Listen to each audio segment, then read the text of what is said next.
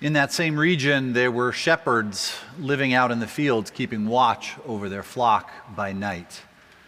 And suddenly, an angel of the Lord appeared to them, and the glory of the Lord shone around them, and they were terrified.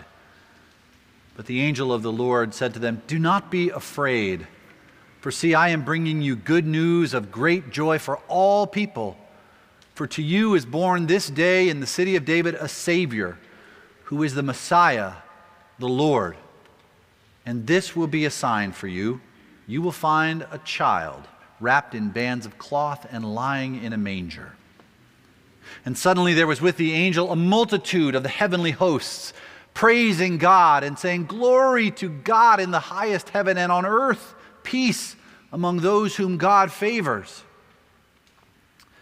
When the angels had left and gone into heaven, the shepherds said to one another, Let us go to Bethlehem to see this thing that has taken place that the Lord has made known to us. And they went with haste and found Mary and Joseph and the child lying in a manger. And when they had seen this, they made known what had been told them about this child, and all who heard it were amazed at what the shepherds told them. And Mary treasured these words and pondered them in her heart. The shepherds returned, glorifying and praising God for all that they had seen and heard, just as it had been told them. It is my honor to welcome you to our Lessons and Carols Christmas Eve service, whether this is your first time worshiping at Fourth Presbyterian Church, your first time in a long while, or if you've already been here once or twice today, welcome. If you're worshiping online, we are delighted that you are here, and we hope that you will take this moment to indicate to us where you're worshiping from and sign in on the online pew pad to let us know that you were here. Now, if you've been paying attention to your bulletin, you would notice that this is the point at which the Reverend Tom Are Jr. will deliver the homily, and I am disappointed to tell you that I am not the Reverend Tom Are Jr. Uh, Reverend Tom this morning started to feel a little not well, and out of an abundance of caution, took a COVID test and uh, Reverend Are has some COVID coal in his stocking for Christmas. I know that you will join me in wishing him a speedy recovery. He was really uh, devastated to not be here with us tonight. However, he's a skilled and prepared preacher, and he had his sermon done. And so, what we sort of decided is that he would share it, uh, and we would deliver it with some of our own sort of modifications. So now, a homily for Christmas Eve. We need this night. The rush is over, the decisions are made, the presents are all wrapped. It seems the world over has stopped for just a few hours to listen to the angels sing. All is calm, all is bright. Don't we need a night like this, don't we ever? Unless, like Mary, you have a baby. Because when you have a baby, it is seldom calm. Babies bring their own chores, don't they? There is rocking and singing lullabies, there's bathing, there's feeding that has to be done on the kids' schedule. And the diapers, you have to change those like once a day. When there's a child, there is work to do. And the thing about it is that we really don't know what we're doing. A baby shows up, and we don't know how to raise a human being like that. Some of us feel a profound sense leaving the hospital with the baby to the hospital staff like, What are you doing letting me take a human being into my home? We wonder, we worry are we doing a good job of teaching her what's important? What about his self esteem? It's a strange work, this work of parenting. We don't do it because we know what we're doing. We do it because it feels like everything is at stake. And so we give it our best at every age of our kids' lives. We give it our best. But the truth is that a baby arrives and it's enough to scare you to death. Maybe that's why the Christmas angels always say, Do not be afraid. Did you notice that? That's what the angels always say. It's what they say to Joseph, it's what they say to Mary, to the shepherds out in their fields. Even the next time the angels show up, there will be an empty tomb. Grave clothes will be folded, but the message will be the same do not be afraid. It makes you wonder if angels are particularly frightening kinds of creatures. Maybe. But you do know that fear is a terrible thing. I remember one night when my wife and I lived in Kansas City, I was awakened in the middle of the night by a loud banging noise coming from the wall on the other side of our bedroom where the bathroom was that bathroom had a window to the outside, and this was a loud, clatter, aggressive, rattling, banging noise. And I knew in an instant that somebody was trying to come in our bathroom window. And I leapt out of bed and I stood outside the bathroom door for one second, almost paralyzed. And then I threw the door open, expecting to see somebody coming through this window. But there was no, nobody, and the window was closed. The only thing I saw was a cat run away across my feet. And it took me a couple of moments to survey the scene and figure out that what had happened was that one of the cats had been sitting on a little table where the door hinge is, and the other cat had bumped the door closed, caught the first cat's tail in the hinge, and what I had heard was the cat whamming against the, the table and the wall, suspended by its tail.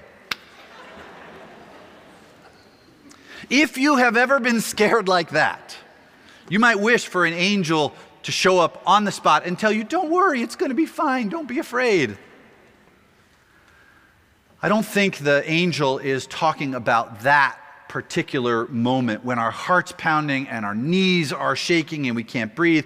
I think the angel is telling us not to be afraid because the angels know that we are already always afraid. It's so common that we probably don't even realize it. You ask, How's your dad? About the same, your friend says. They, they want to stay in the house, but it's hard on mom. I worry about her. I've brought up moving to a place where dad can get more help, but he says he's only leaving the house in a hearse. Leaving, living out of town, I can't get to them as often as I'd like. They are all right, I hope. What she is saying is, I am afraid. How's business, you ask? It's okay, he says. I might have to tweak my business plan a bit. We aren't where we were a few years ago, but who is? I told my wife last week we may need to rethink our retirement date. I might need to work a few more years. It's good to have a job, though. What he's saying is, I'm afraid. You ask, What do you hear from the kids? Jeremy's a junior at state. He must be having a good time because I never hear from him except by text. After a long stretch of not hearing from him, I wrote him an old fashioned letter saying, Jeremy, here's a check for $100. Pay for Netflix for a few months, go to dinner on me, love mom. I mailed the letter but didn't put a check in the envelope. It works. Two days later, I got a call. hey, mom. He's still not sure what he wants to do in the job market out there. Well, you know, he'll be, he'll be fine. I'm sure he'll be fine. She's afraid.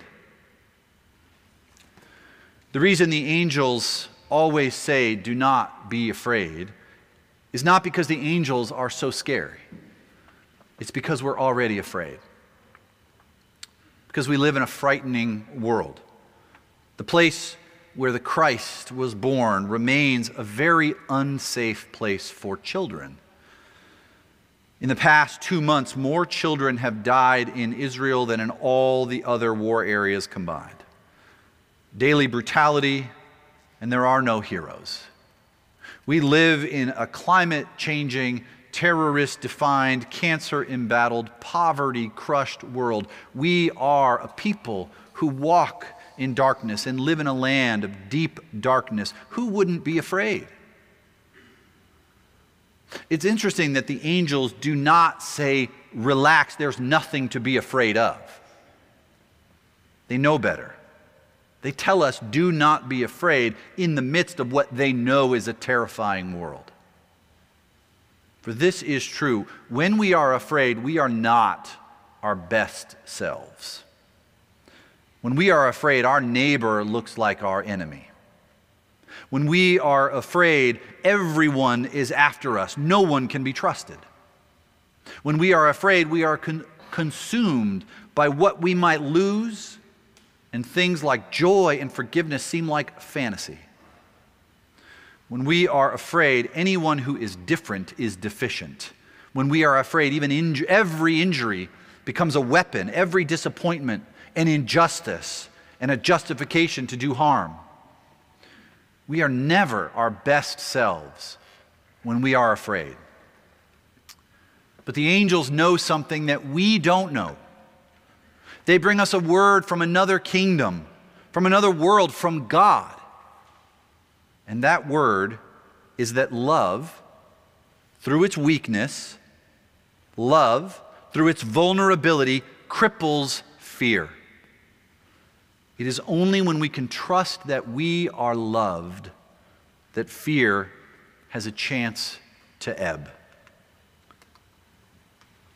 Another experience of fear from my own story one night I was driving home when I was in high school. I had an old beat up car that wasn't worth very much, and I didn't know the city all that well, and I was kind of lost, and there was no GPS. And uh, the car heat meter got like above the halfway point, and I just kept driving. I was like, I'll be fine. I'll just get home.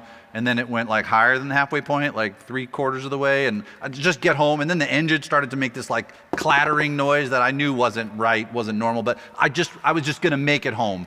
And then all of a sudden, the engine just, just died, and the car coasted to a stop. I totally burned up the engine. I was on the highway and there's cars just whizzing by me. I was like 17 years old. And as I looked off the side of the highway, there was a snow covered embankment. It was the dead of winter, and there's a little office park right on the other side of that embankment. So I thought, here's what I'll do I'll climb down that embankment, and I will knock on the window of that office park where the lights are on. So I did that. I climbed out of the car, walked down the embankment, and uh, saw about three people in this office, this little office. And I, I banged on the door, and they were startled. They jumped, and they were, they were sore afraid, let me tell you. Um, and I didn't realize this at the time, but what I learned later is that there was a prison about a mile away from this office park. And so to get a knock on a window in the middle of the night, uh, they were not welcoming of this. Uh, but somebody hesitantly came to the glass door, and I yelled at them through the door, I, I, my car broke down. I need you to call my parents and have them come get me. I don't know what to do.